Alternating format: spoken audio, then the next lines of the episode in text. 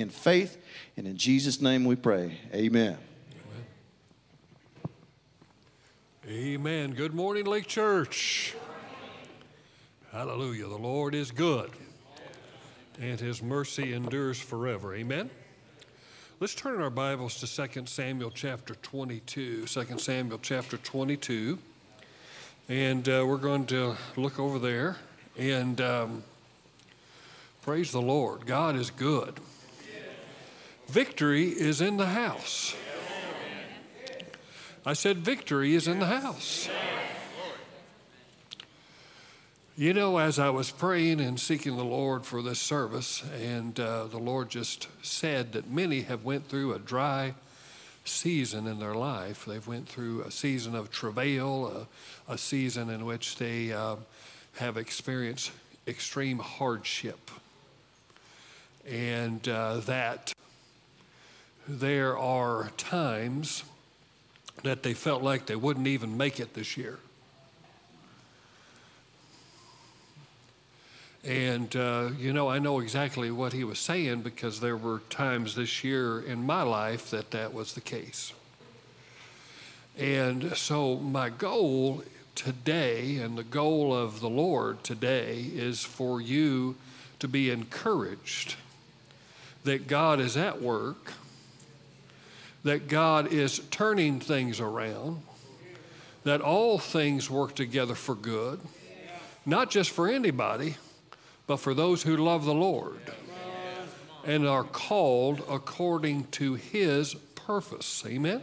That's the qualifier right there. Not everybody loves the Lord. Not everybody's walking in the purpose of God. Therefore, all things will not work together for good. All things work together for good for those who love the Lord and who are called according to his purpose. Amen? And I'm here to say I'm called according to his purpose. How about you? And I love the Lord. Amen? If the loving the Lord is wrong, I don't want to be right. Amen? I love the Lord. Hallelujah. I love Jesus. Does anybody love Jesus in this house? Hallelujah. 20 of you. How many love Jesus? Hallelujah. Glory to God. Glory to God. Well, uh, the scripture I'm about to share with you is a, is a scripture that David, it's a, it's a prophetic unction from the Holy One in the last days of David the king. And uh, I believe that uh, the Lord wanted me to share this scripture with you to show how fierce he is towards you and how jealous he is over you. See, we need to understand holiness. Holiness isn't just about us shaping our conduct, God is holy. That means he, he, is, he is never changing. He doesn't change. He's separated himself from his creation.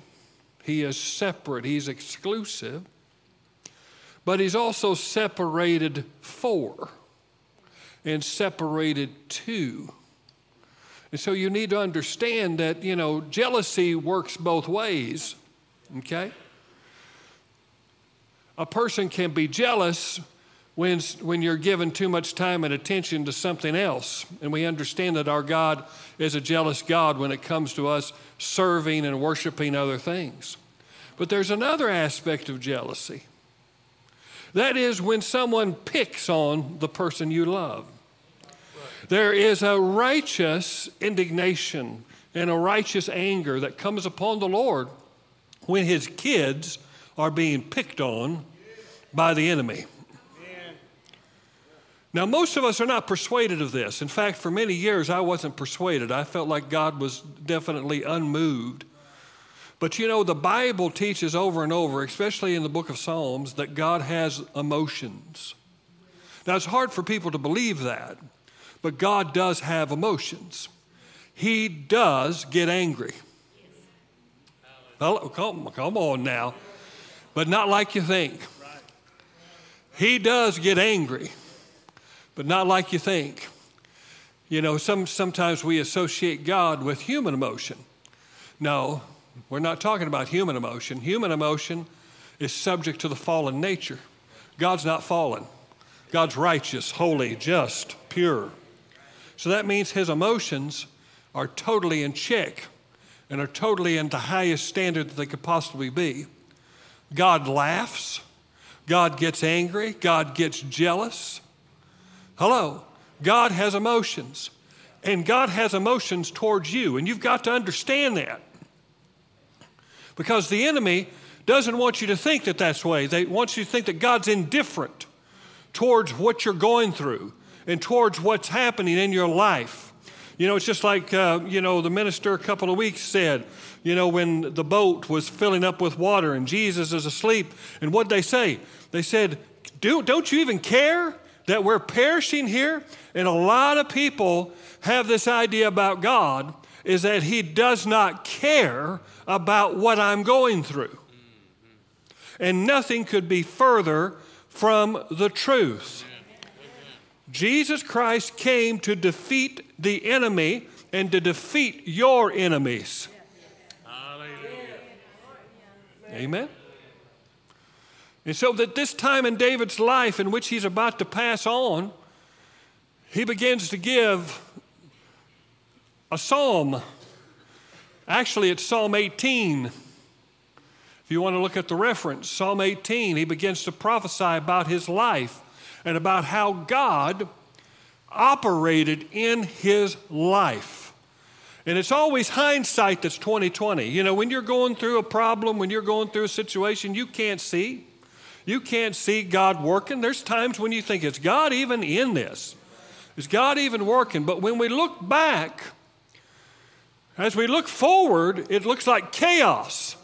But as we look back, we see a, a, an artist masterpiece as God orchestrates and connects the dots in which there was absolutely no way we could connect the dots ourselves. He begins to help us and aid us and show us that even in the midst of our darkest times, in the midst when we thought there was no God, when we thought there was no hope, He was there, active and working. Amen? I tell you what, I got good news for you today. Amen? Uh, 2 Samuel chapter 22. Notice verse 1. It says, And David spoke to the Lord the words of this song on the day. Now, notice this this is a very special day. On the day, the Lord delivered him from the hand of all. Everybody say all. All, all the, his enemies and from the hand of Saul. Amen? All right, so notice he speaks these words to the Lord on the day that the Lord delivered him from all his enemies, every single one of them. I'm here to tell you that what's been dogging you in this last season, praise God, you're going to come to the day that the Lord has delivered you from all of your anxiety, from all of your symptoms, from all of your heartache, from all of your pain, from all of your poverty. Come on now. And it's going to be a time of restoration. Now we know that he got delivered from all of his enemies, but if you look back in the Psalms, I'm sorry about that. Was I showing my girth?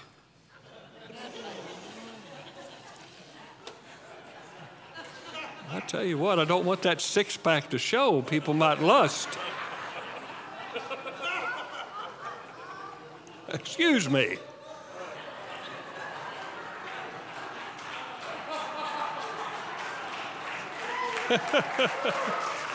Hallelujah. Karen forgot to dress me today. Okay. I'll tell you what. Now, this is service here. Can I? Amen. Hallelujah. God is good. Amen. All. But you look out through the Psalms and you see David wrestling the entire Psalms. He wrestles. He wrestles with his enemies. One of the main enemies that he wrestles with is his own soul. Because, see, when it comes to enemy attack, it's not really what they do on the outside, it's what, how it affects you on the inside that matters. And so you've got to understand that David, he would say things to himself like, Why are you disquieted, O my soul? He talked to himself, he talked to his soul, he talked to his mind. Hope in God. See, he's, he's talking to himself. He's not sitting there, Why are you disquieted, O my soul? Hope. That's not what he's doing. He's saying, Why are you disquieted? Why are you disrupted? Why are you continuing to think and meditate on this stuff? Hope in God. Why are you anxious? Why are you filled with dread? Why are you filled with fear, oh my soul? Hope in God. I told you in Psalm 103 it's not, bless the Lord, O my soul, and all that is within me, bless his holy name. That's not what it is. It's, bless the Lord, O my soul, and all that's within me. You bless his holy name. You stop thinking on the adversary. You stop thinking on the problem. You stop thinking on the situation. You stop it right now and remember all of his benefits. See, he's directing his mind. Why? Because his enemies were getting in his head. And see, that's, you know, the, what you've been through through this last season. It's, it's, it's, the enemy may have even pulled back from you, but yet it's in your head. There's people not wanting to go places. There's people not wanting to do things. There's people not wanting to try something. There's opportunities that they have, but they won't take them because the enemy's laid his eggs. And although there's no physical pressure, there's inner pressure. And that inner pressure is dictating and telling you what you can and can't do. But on the day that God delivered David from all, not just a few, not just half, not just a quarter, all of his enemies. Now, notice this. As I was reading the book of Psalms, you know, you see a lot of things in which David would call down curses upon his enemies. I mean, he would speak, you know, pretty boldly. He says, I hate them with perfect hatred. That's David talking. I mean, that's, I mean, he, he hates his enemies. Well, we're told in the New Testament to love our enemies. So uh, understand this that one thing that the Lord told me, says, as you read the book of Psalms, you need to stop looking at those as physical enemies.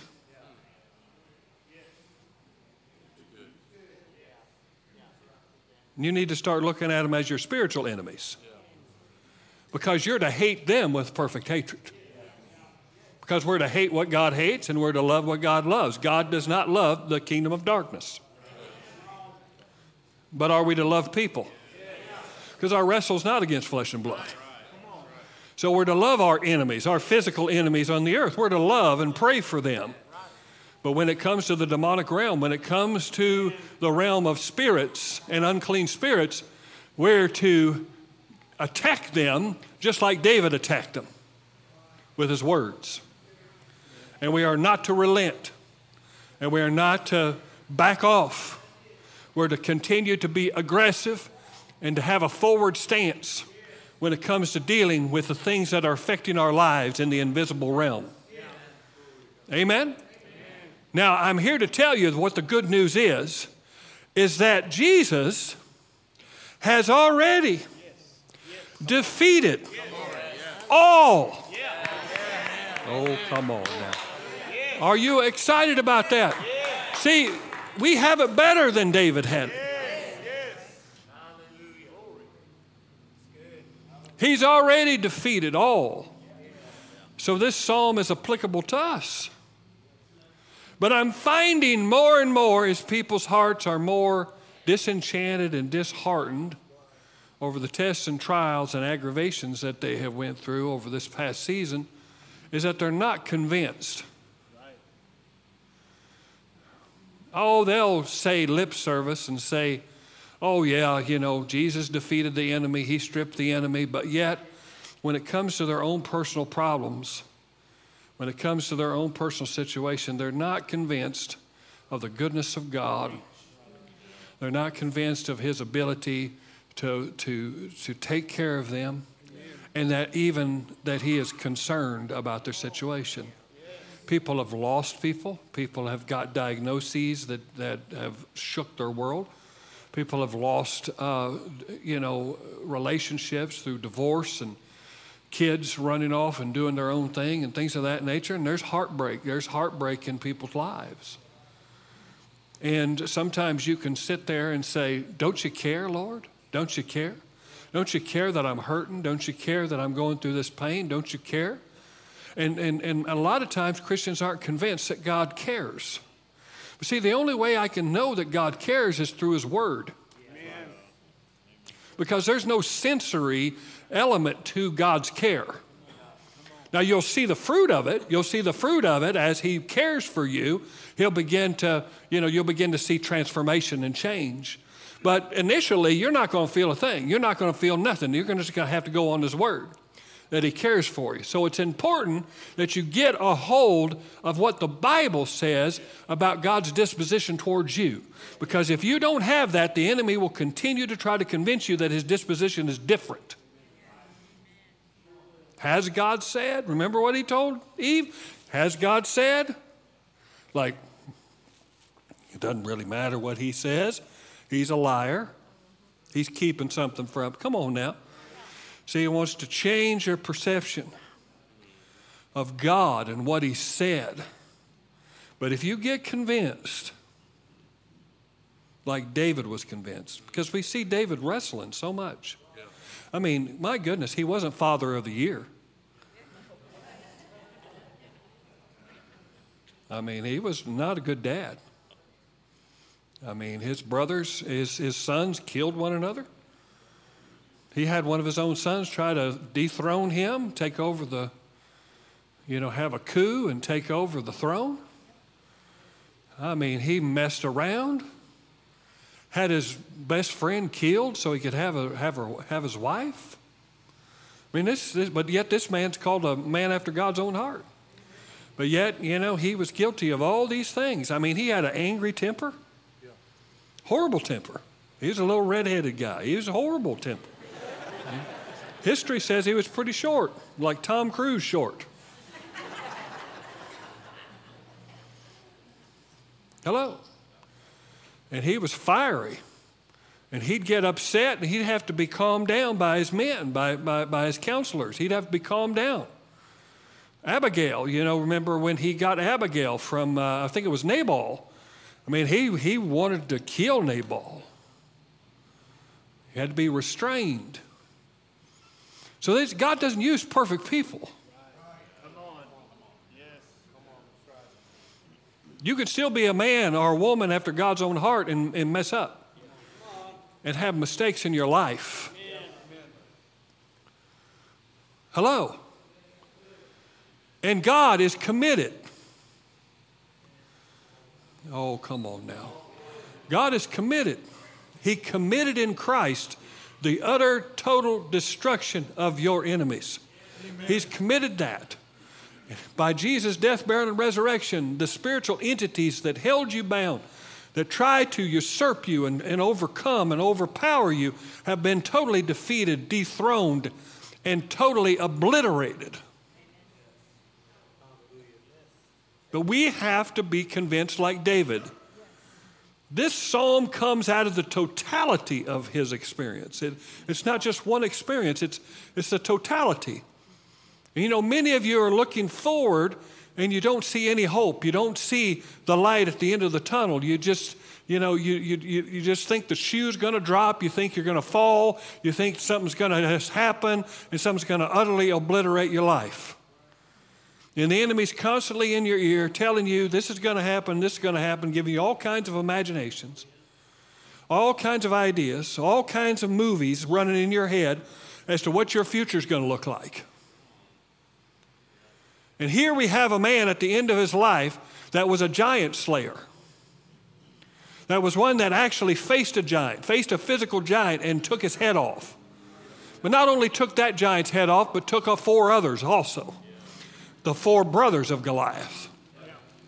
Now, the last one was killed by one of his mighty men, showing you that, praise God, when you do it right and you keep killing giants, the people you raise up will kill the giants for you. Amen? Oh, Lord, help me bring this across. I want you to come out encouraged. I want you to come out strengthened. I want you to come out saying, My goodness, life is good. God is good. We will go into the future. We will prevail.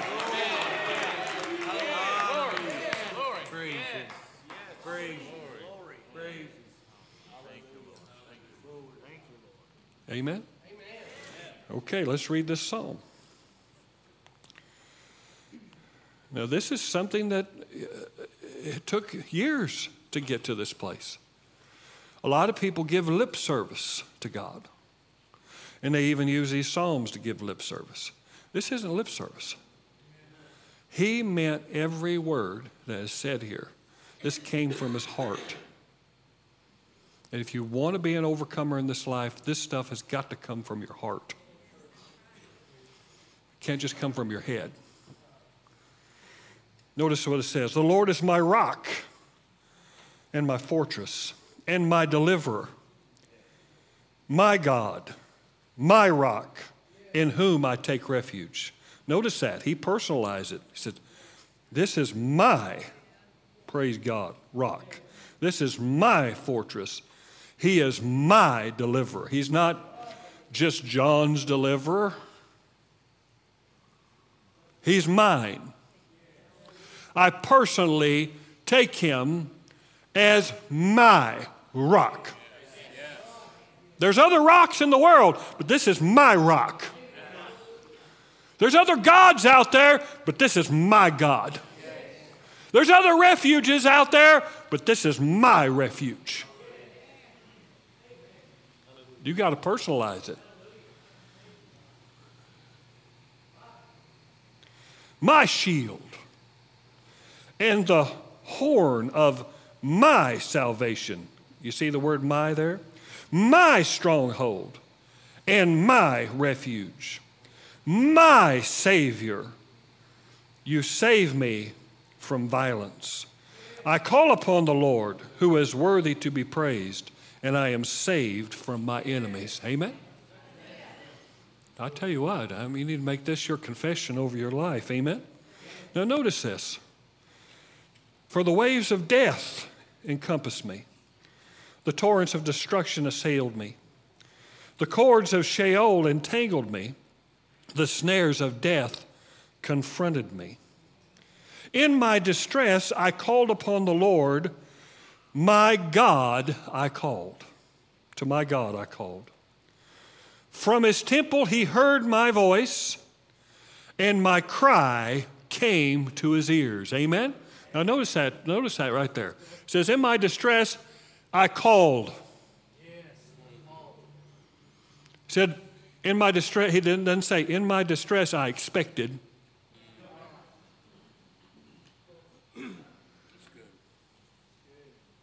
Well, I expected him to show up, but he didn't, you know.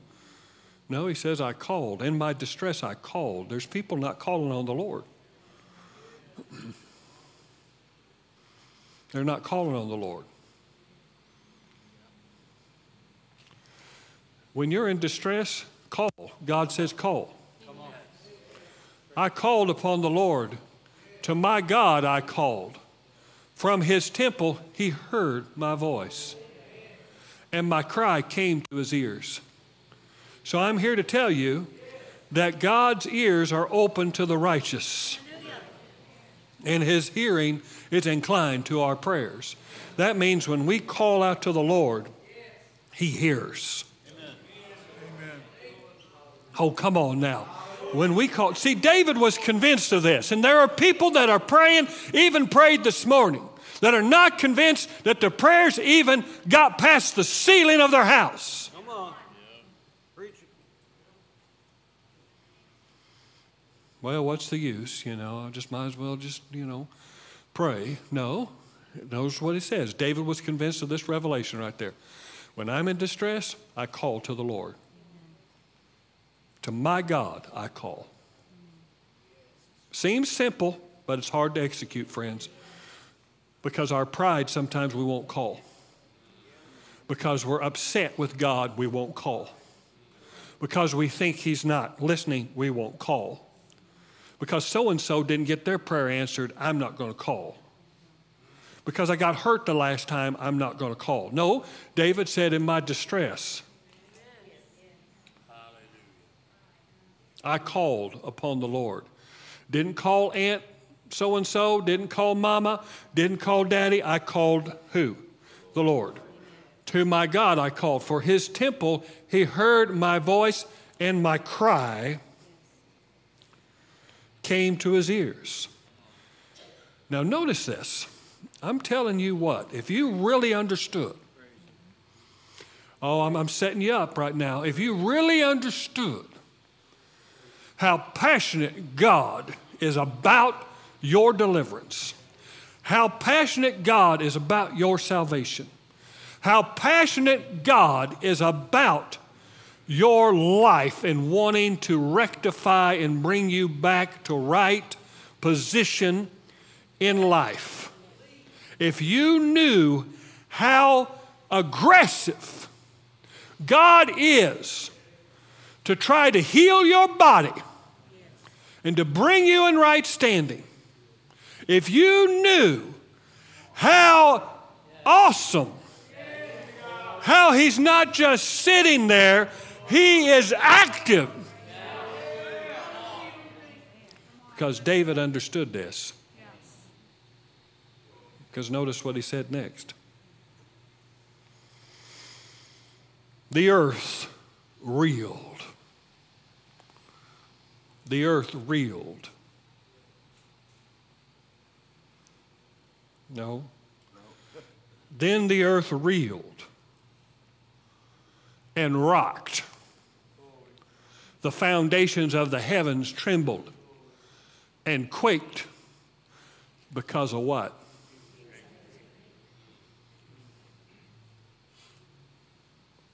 Let that sink in.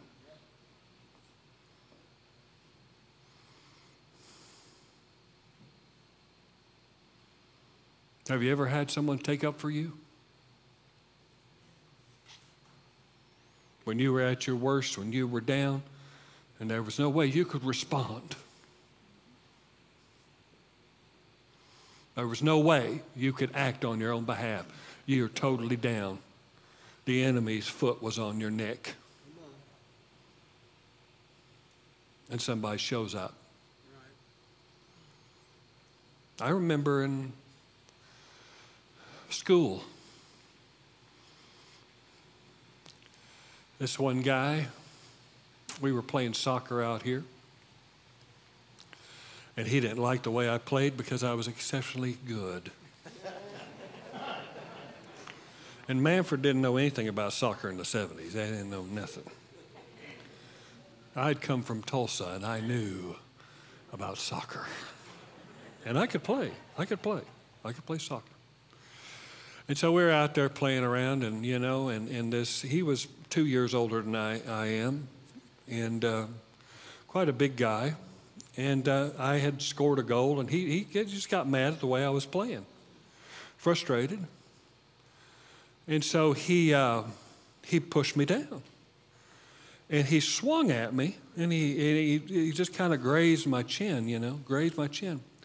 And I remember my good friend, David Muirhide. Some of you know that and know that name.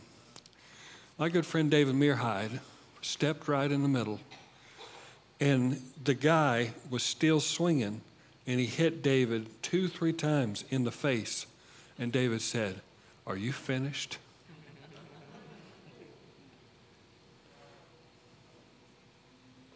Now I was small. I was, you know, I mean, I, I was a, a, freshman. This guy was a senior.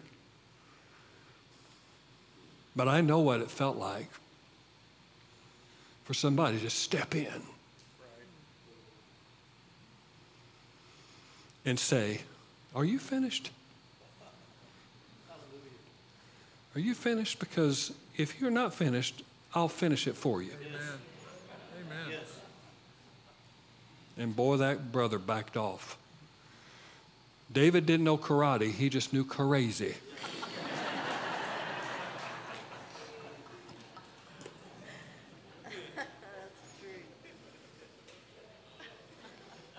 But he stepped in. Have you had someone step in for you? Maybe you got in financial distress. You didn't have no way, no job, no nothing. Someone came in and said, You know what? I'll take care of that. Maybe a bill collector's calling and they just get on the phone and say, We'll take care of it. Don't call this person anymore. Come on now. Someone stepping in. When you didn't have any strength to answer the call. And if we're honest, we've all been there. Johnny, it says, the minute he called upon the Lord and God heard from his temple, it says the earth reeled and rocked. Joe, the foundations of the heavens trembled. I mean, there was a seismic activity going on right now. Everybody know that God was roused on behalf of David calling in his distress. God wasn't just sitting down. He actually was moved because he actually caused the heavens to tremble and quake, and it was because he was angry. He was not angry with you, he was angry with the adversary. He was angry with the enemies. He was angry with those that were coming against you. Oh, you're not getting this. You need to. My goodness gracious, if you knew how God cared about you. Let's, let's read on. Amen. I'll tell you what, I'm not going to get halfway done here today.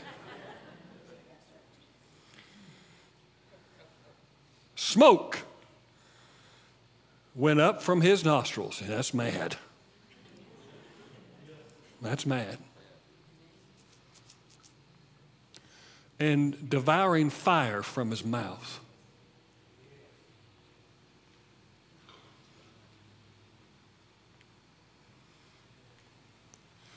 Well, God's not emotional, you know, he's not moving. No, that's not what David thought.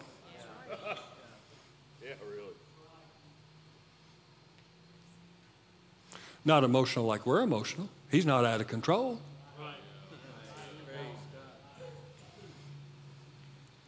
I mean, when God gets angry about something, it, it needs to be angry at. you know, I mean, come on. Glowing coals flamed forth from him. Notice the next verse. He bowed the heavens and came down Thick darkness was under his feet. He rode on a cherub and flew. He was seen on the wings of the wind.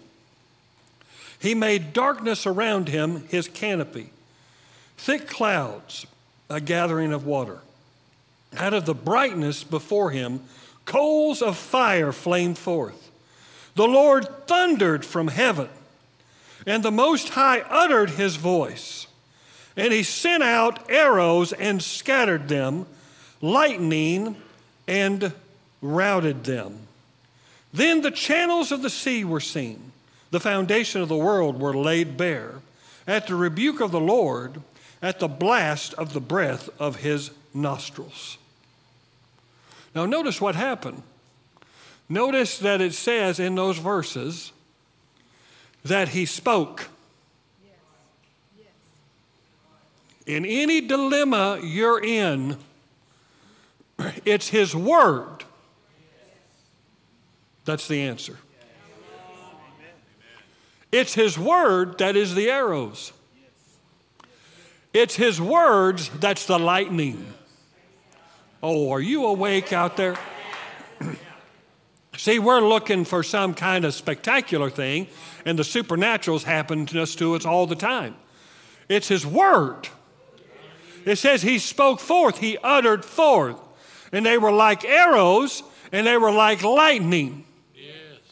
And when the Word of God is spoken on your behalf, when God speaks authoritatively towards your situation, it's as if arrows are flung towards your enemies. It's as lightning bolts, and it will quake the earth. It will cause the heavens to tremble. It will change the spiritual atmosphere of your life. Amen? Hallelujah. Are you getting the picture? Look at verse 17. He sent from on high. He took me. He drew me out of the many waters. He rescued me from my strong enemy, from those who hated me, for they were too mighty for me. They confronted me in the day of my calamity, but the Lord was my support. He brought me out into a broad place. Everybody say broad place. He rescued me because he delighted in me. He delights in you. God delights in you. Amen. Now, I don't have this verse, Kirby, so but I'm going to read a little further down on this psalm because I want to show you a point because we're going to have to real speedily go through this. Notice, drop down to um, verse 32. It says, For who is God but the Lord? And who is a rock except our God? This God is my strong refuge, and He has made my way blameless. He made my feet like the feet of a deer and set me secure on the heights. He trains my hands for war so that my arms can bend a bow of bronze. You have given me the shield of your salvation, and your gentleness made me great. You gave a wide place for my steps under me, and my feet did not slip. Now, here's the point David cries to the Lord, he already has a revelation that God is actively moving in his life. You've got to have, when you pray, when you believe God, you have to believe God moves immediately. Amen. Whatsoever things you desire when you pray, believe that you receive them and you shall have them. Praise God, you got to believe it right then. You got to say, Thank you, Lord. I'm thank you that you're at work, that you're moving in my life, and I see you. And you got to see it like David did. Man, see him, man, getting radically active, attacking that diagnosis, attacking that relational problem, attacking what's causing the holdup in your finances. You got to see it. You got to see it. You got to use your imagination and begin to see, just like David did. Those descriptive words, they, they paint pictures, don't they? They paint pictures of a God who is so passionate about the enemy uh, coming against you that he's going to step in. And he's going to say, No more. You're not doing this anymore. You're not hurting them anymore. You're not restraining anything from them anymore. I call it done. And you got to see it done before it's done. You got to see it won before it's won. See, David knew this, but notice the verses that I just read They're talking about resources. He said, You made my feet like hinds' feet. You made my hands as hands for war. You gave me, you see, uh, you know, the, the shield of righteousness. See, these are all resources. God's, listen to me, God's not going to do it for you.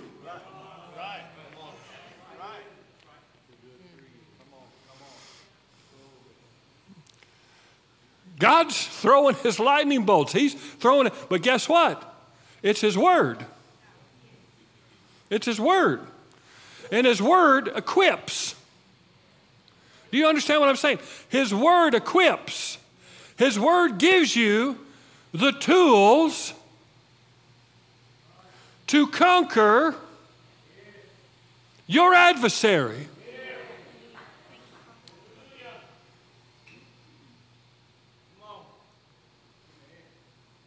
Hello. Oh, you're not, I hope you're getting this. Okay, notice this. Notice this. Verse, drop down to verse number 38.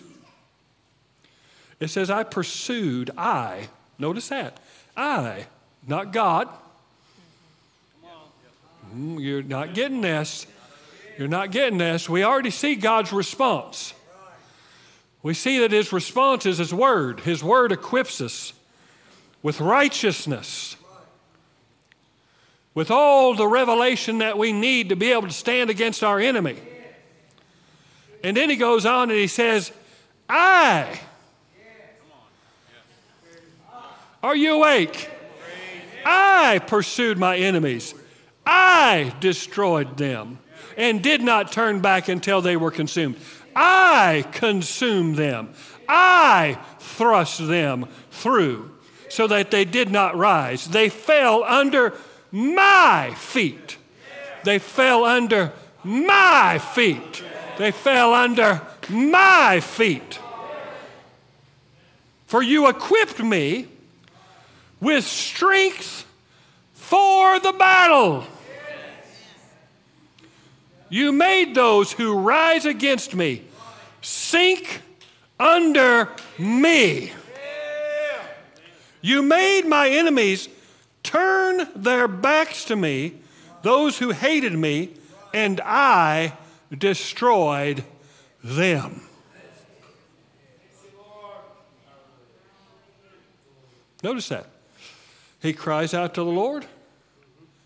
All this is happening. Let's just picture, let's just go in our imagination. All this can happen from a hospital bed. All this can happen from a jail cell.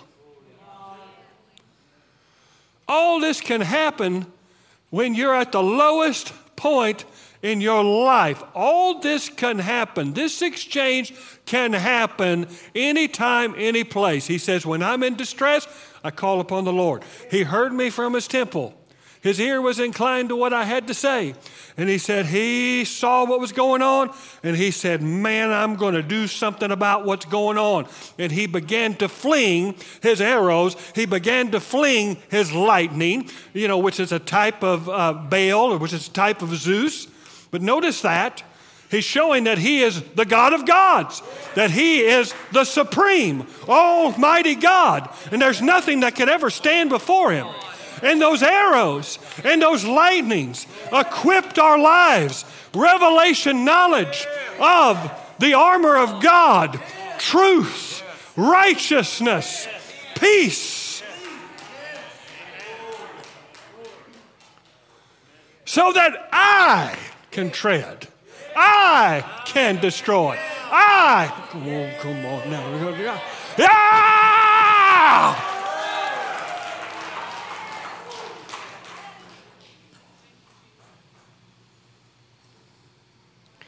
God wants to bring you into a broad place. There's been way too much restriction on your life.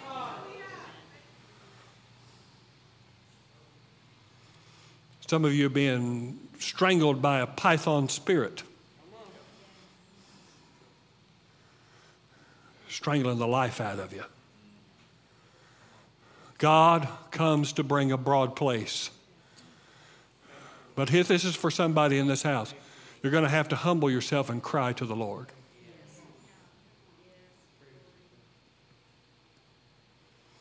There's people that think they know it all.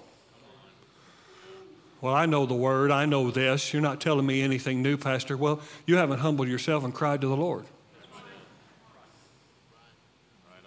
That's why you're not seeing it. You're not in the right spiritual. Hello. Now, here we go. Let's, let's go over. I didn't even get to half my message, but let's go to, Romans. Romans chapter 16. You ready to shout? Romans chapter 16.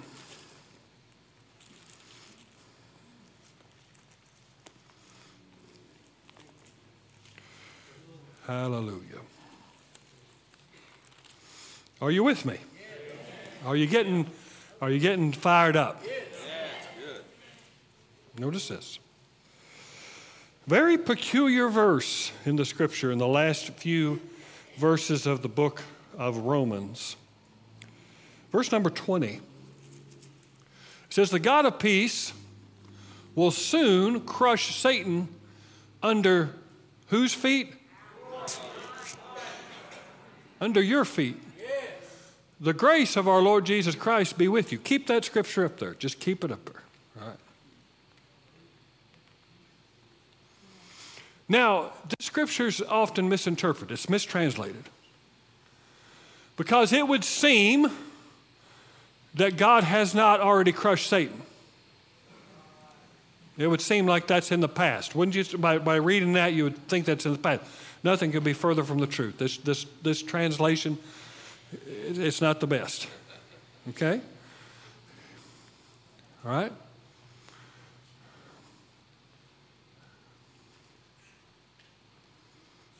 In the King James, it says that the God of peace will soon crush Satan under your feet. And there's a word that's after that shortly.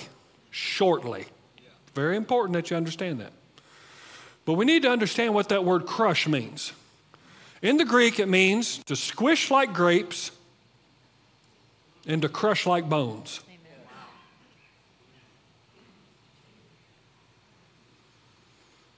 What does crush mean? Squish like grapes crushed like bones. That's what God said He's going to do with those feet right there.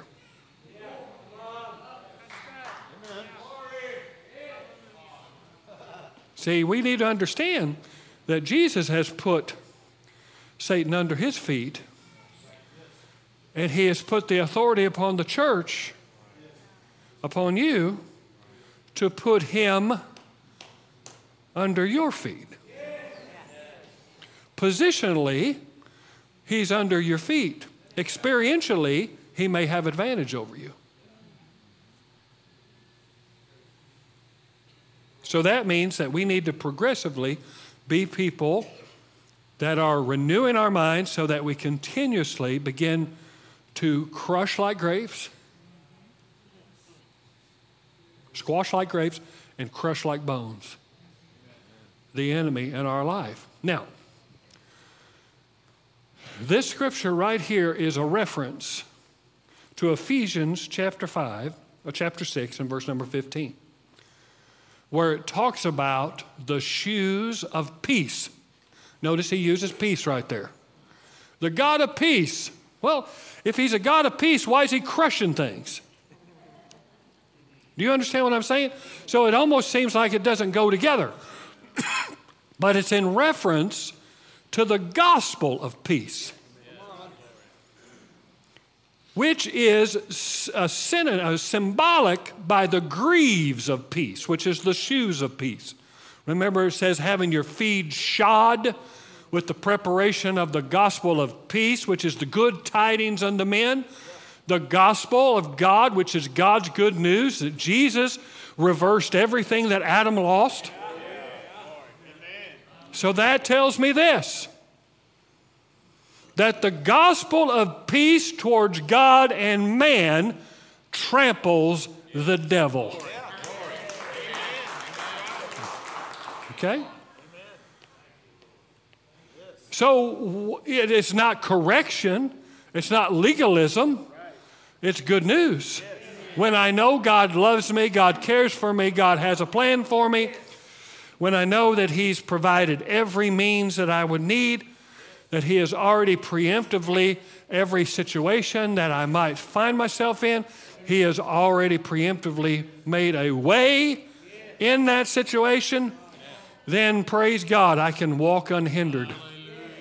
And I can continue to trample. But here's the thing is that greaves of peace were anything but peaceful because they had spikes that ranged from anywhere from an inch to five inches, depending on the terrain and the battlefield that the Roman legionnaire would find themselves in. They would adjust their cleats, they would adjust their sharp prongs that were hold them in place so that when they swung, you know, their, their, their sword and when they used their shield, they would not be moved. And oftentimes, if you saw in battles, they would run against one another and they would take, take like this and they would, the enemy would just almost bounce off of them and even push them back to some degree. But those greaves would hold them in place. And that's what the peace of God, the peace of the gospel does. Is that when life begins to assail you, when the fiery darts of the wicked one begin to try to penetrate your life, you're not moving around and bumbling. You're solidified with the strength of those cleats, and you're able to stand in the midst of adversity. Are you with me? Now, another thing is, is that if you were one of the Legionnaire's enemies, if you were a Gaul back in those days, if you got, you know, hurt on the battlefield, you know, you'd be laying there hurt, they would do something that was absolutely incredible. The word shortly is not that God is going to do this in short time. God's already done it. Yeah. God has already defeated the enemy, and he's laying on the ground. The word shortly in the Greek, to squish like grapes and to crush like bones, is a marching step. They would walk in lockstep with those greaves, with those big long spikes, and they would tread on their enemies. So if you were wounded and you thought maybe you're going to make it, I think I'll get better.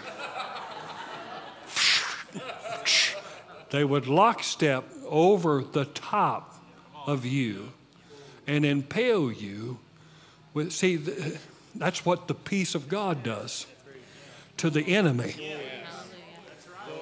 That's what the gospel does to the enemy. The good news, because the enemy doesn't like good news. That's the reason why he's trying to fill your head with all kinds of things like you're never going to make it and God doesn't care and God, you know, God doesn't have a way for you. You've messed up too much. You've committed the unpardonable sin.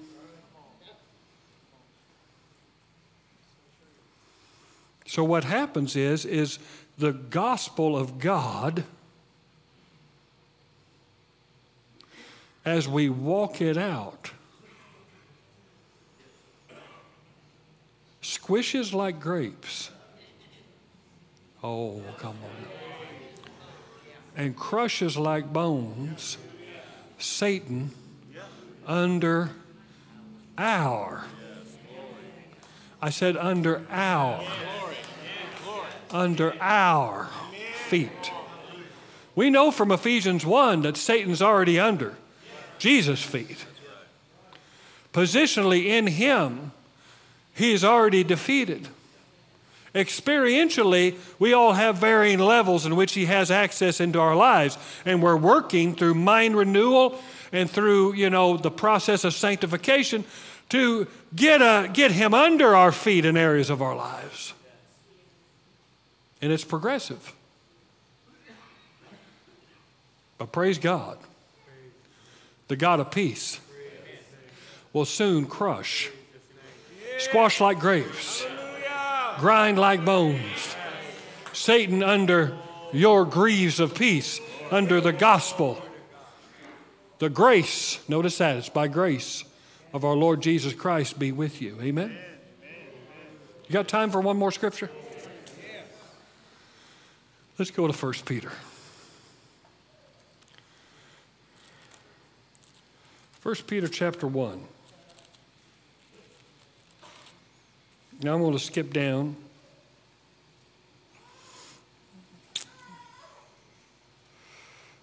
Well, let's just start with verse number 3. It says, Blessed be the God and Father of our Lord Jesus Christ.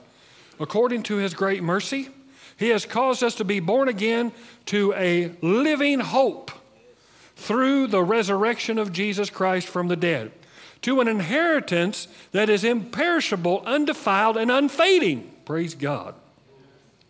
Kept or reserved in heaven for you, who by God's power are being guarded through faith for a salvation ready to be revealed in the last time. In this you rejoice, though now for a little while, everybody say a little while, a little while if necessary, you have been grieved by various trials, so that the tested genuineness of your faith, more precious than gold that perishes, though it is tested by fire, may be found to result in praise and glory and honor at the revelation of Jesus Christ. There is a reason why you're going through what you're going through. Notice this that each time, now we're going to also look at the fifth chapter as well, the Apostle Peter says, in a little while or for a little while. And that means a small fraction of your life, a small season of your life. You look it up in the Greek, it just means an infinitesimal period of time. It is so small, it is so relative to what God has for you for the rest of your life and throughout eternity. It's just a small. Now, some of you have been going through things for years. And sometimes it's because we haven't cried unto the Lord. We haven't seen the Lord move. We're not receiving the equipment or using the equipment. Come on now.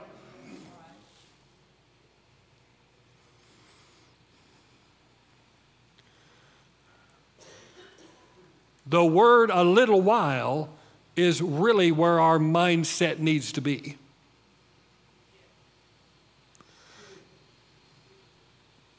When it comes to tests, trials, and tribulation, a little while. Notice, though, as you look at this, how do we get through that little while? Notice it says this in verse number eight though you have not seen him, you love him.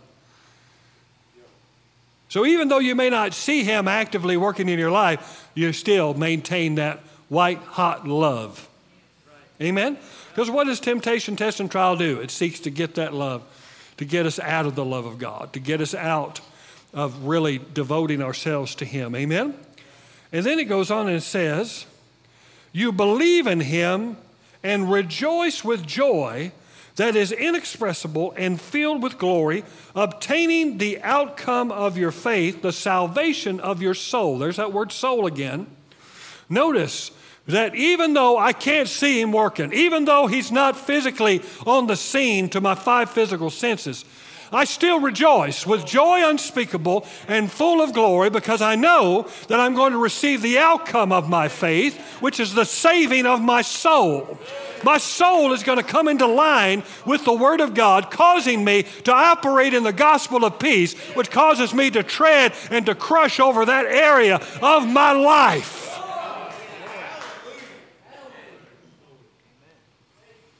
Now let's go to the fifth chapter. This is the last one, I promise.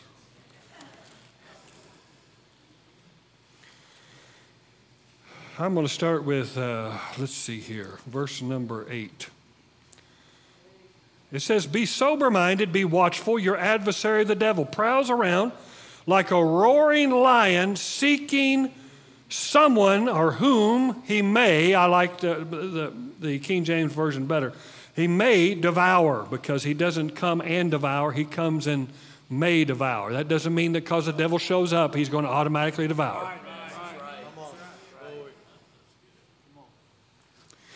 No more than if a lion walked in that door doesn't mean you're going to get ate. Hello. Opportunities there.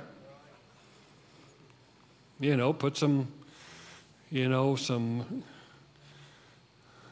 you know, some uh, gravy on you and just lay down, maybe. some, some people are doing it. Okay, notice this. Resist him. Notice it doesn't say, get God to resist him or pray that God will resist him. No, he says, you resist him. See, you've got the equipment. Whatsoever you bind on earth shall be bound in heaven. Whatsoever you loose on earth shall be loosed in heaven. Amen. Okay. It says, knowing that, I like this because throughout the epistles, whether it's Paul, whether it's John, whether it's Peter, they always want you to know something. That in order to step into what God has for you, you got to know something. In order to execute what God has for you, you got to know something. Resisting firm in your faith, knowing that the same kinds of suffering are being experienced by your brotherhood throughout the world. Now, that's comforting, is it not? That people are going through the same problems you're going through. That's comforting, but it doesn't stop there because the next verse says, and. And it's a conjunction. Conjunction, junction, what's your function? Come on now. It means that it's the same sentence. It's just added. It says, and. So it isn't just, well, thank God other people are going through what I went through. Hello? No, it says, and after you have suffered. Now there's that word, a little while. Now, the word suffering there is very interesting in the Greek. Because when you look at it and you begin to examine it, it means a suffering or affliction of the mind. It's not talking about physical affliction, although you might be physically going through something. But that's not the real battle. See, the real battle isn't what's going on in your flesh. Real battle is what's going on here. Because, see, his end game is to seek enslavement of the mind. So, if he can keep you from advancing in what God is asking you to do by handicapping your mind through test and trial, through a physical suffering of some sort, he's coming after the mind. You got to understand where he's going. Those symptoms in your body are not going after your body, they're going after your mind. those harsh desires and lusts. They're not just going to satisfy the body or get you enslaved to your body. They're get in here. Do you understand what I'm saying?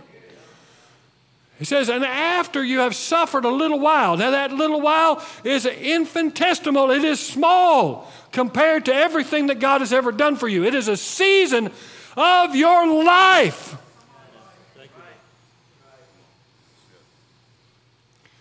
There is suffering that happens to people. We're not called to suffer sickness and disease. We're not called to suffer the things that Jesus died and bled for. But there is suffering with pursuing the plan of God. There is opposition that will produce suffering in your life. But notice God uses the suffering.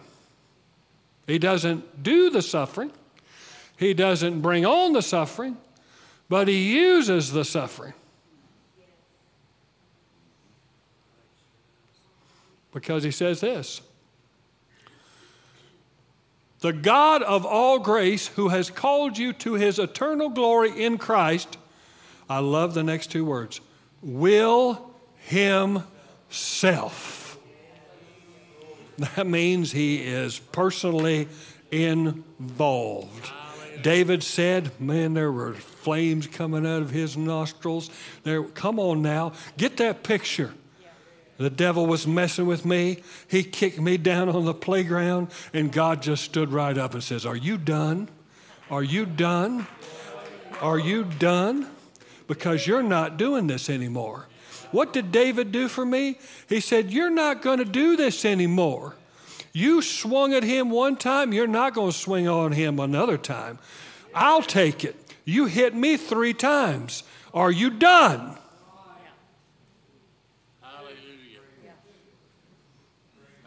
But notice what happens. Will himself restore, confirm, it just keeps getting better and better. Strengthen and establish you. Now, look at, look at these words in the Greek, they're very powerful. The word restore means to adjust to good working order and to be fully functional. Somebody needs to get up and shout about that. After you've suffered a while, after you went through the mental battle, you use the word to step on Satan, God Himself. I said, God Himself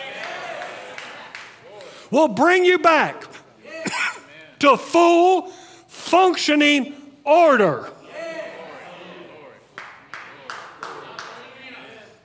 Mm, it gets better.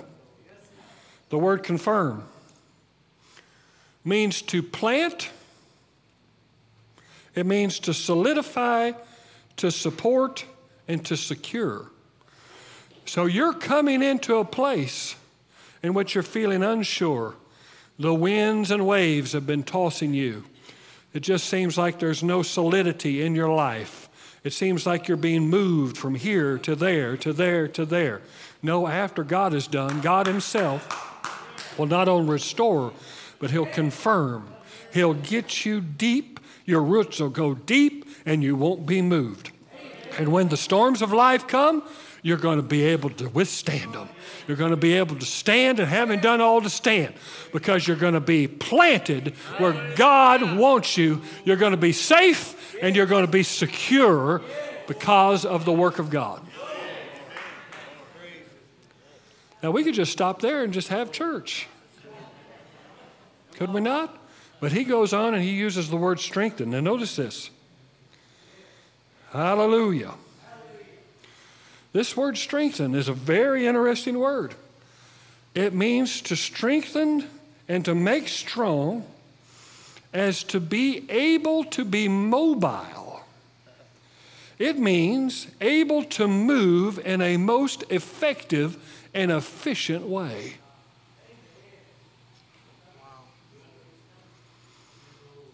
Some of you are afraid to take trips. Some of you are afraid to do stuff. Some of you are afraid to go mobile.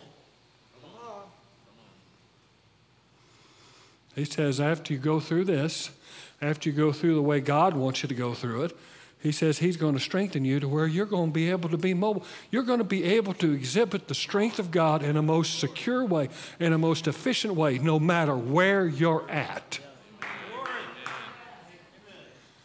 Because this passport doesn't just work through the situation you went through, it's going to work in other situations as well. It will have a domino effect on your life. Notice this last one establish. It means to lay the proper foundation. To lay the proper foundation. See, you need a foundation to work from. And many people don't have the right foundation. Test and trial come to us so that the trying of our faith creates and makes patience. And patience, having its perfect work in our life, causes us to be complete, entire, and lacking absolutely nothing. What happens, my test and trial that I go through as I apply the Word of God and begin to seek His face and call upon Him and have Him actively working in my life, causes me to, to have a foundation that's laid upon me that, you know what, I'm not going to be in the miry clay anymore. I'm not going to be slip and sliding. I'm not going to be muck and mire. I'm not going to be in footing that I can't keep myself steady on. I'm going to be steady. When it comes to my health, I'm going to be steady. When it comes to my wealth, I'm going to be steady. When it comes to my relationships, I'm going to be steady. Why? Because I have been established.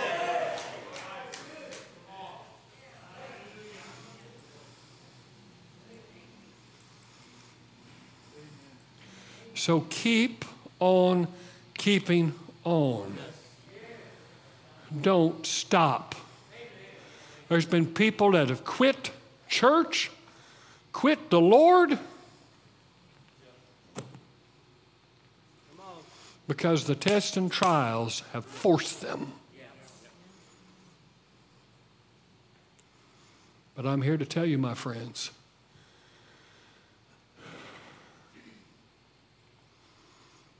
Test and trial and tribulation are just God's weight room.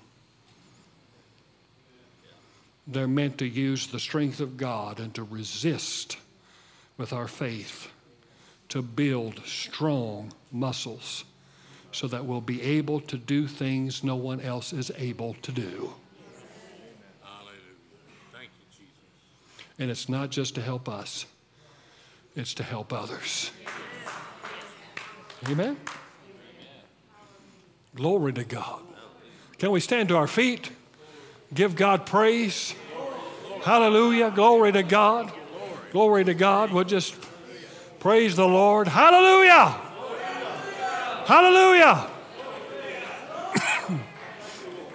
Is that an infusion of faith that I see in the atmosphere? Absolutely, it is. Take it in, breathe it in begin to worship God and thank Him for His goodness and for His mercy. Hallelujah! Hallelujah! Glory to God! Glory to God! Glory to God! Glory to God! Praise the Lord. Amen. Glory to God. Hallelujah. Hallelujah. Hallelujah. Hallelujah. Glory to God. Glory to God. Glory to God. Glory to God. Glory to God. Hallelujah. Praise God. Praise God. Praise God. Glory to God. Glory to God. Hallelujah. Glory to God. Thank you, Jesus. Thank you, Jesus. Are you encouraged today?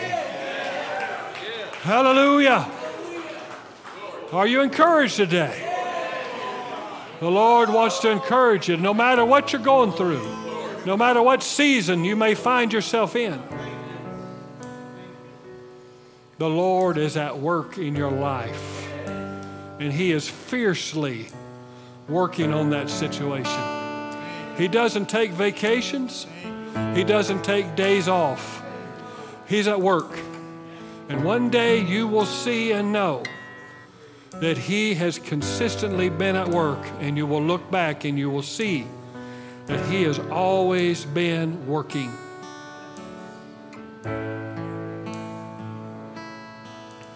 Hallelujah. Now, if I could have the ministers come up here, praise the Lord. If you need prayer, if you need to be born again, you need to be, rededicate your life to the Lord, or if you need the baptism of the Holy Spirit, healing in your body, deliverance. Praise God. He's here to meet you right where you are. And these ministers that are standing here will be able to assist you in any way that you would have need of today. You don't have to walk out the door the same way that you came in. You can be free. You can walk out of here a free woman, a free man. God has set you free in Christ Jesus. And it is time for you to access what He has already done for you. Amen? Glory to God. I'm here to tell you the spirit of faith is in this house. God is passionately pursuing His plan and purpose for your life. And it will come to pass because God has spoken, and His words never fall to the ground. If it's in you, praise God, it's alive and active. And if you've got breath in your lungs, you've got hope. Amen?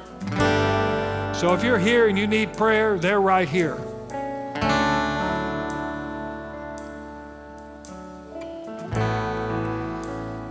So come and visit them. We're going into a very time of celebration, a time of family. And my wife and I, and the staff here and the elders here would like to wish you a very blessed Thanksgiving. Amen. Amen. Praise the Lord. Glory to God. You're dismissed in Jesus' name.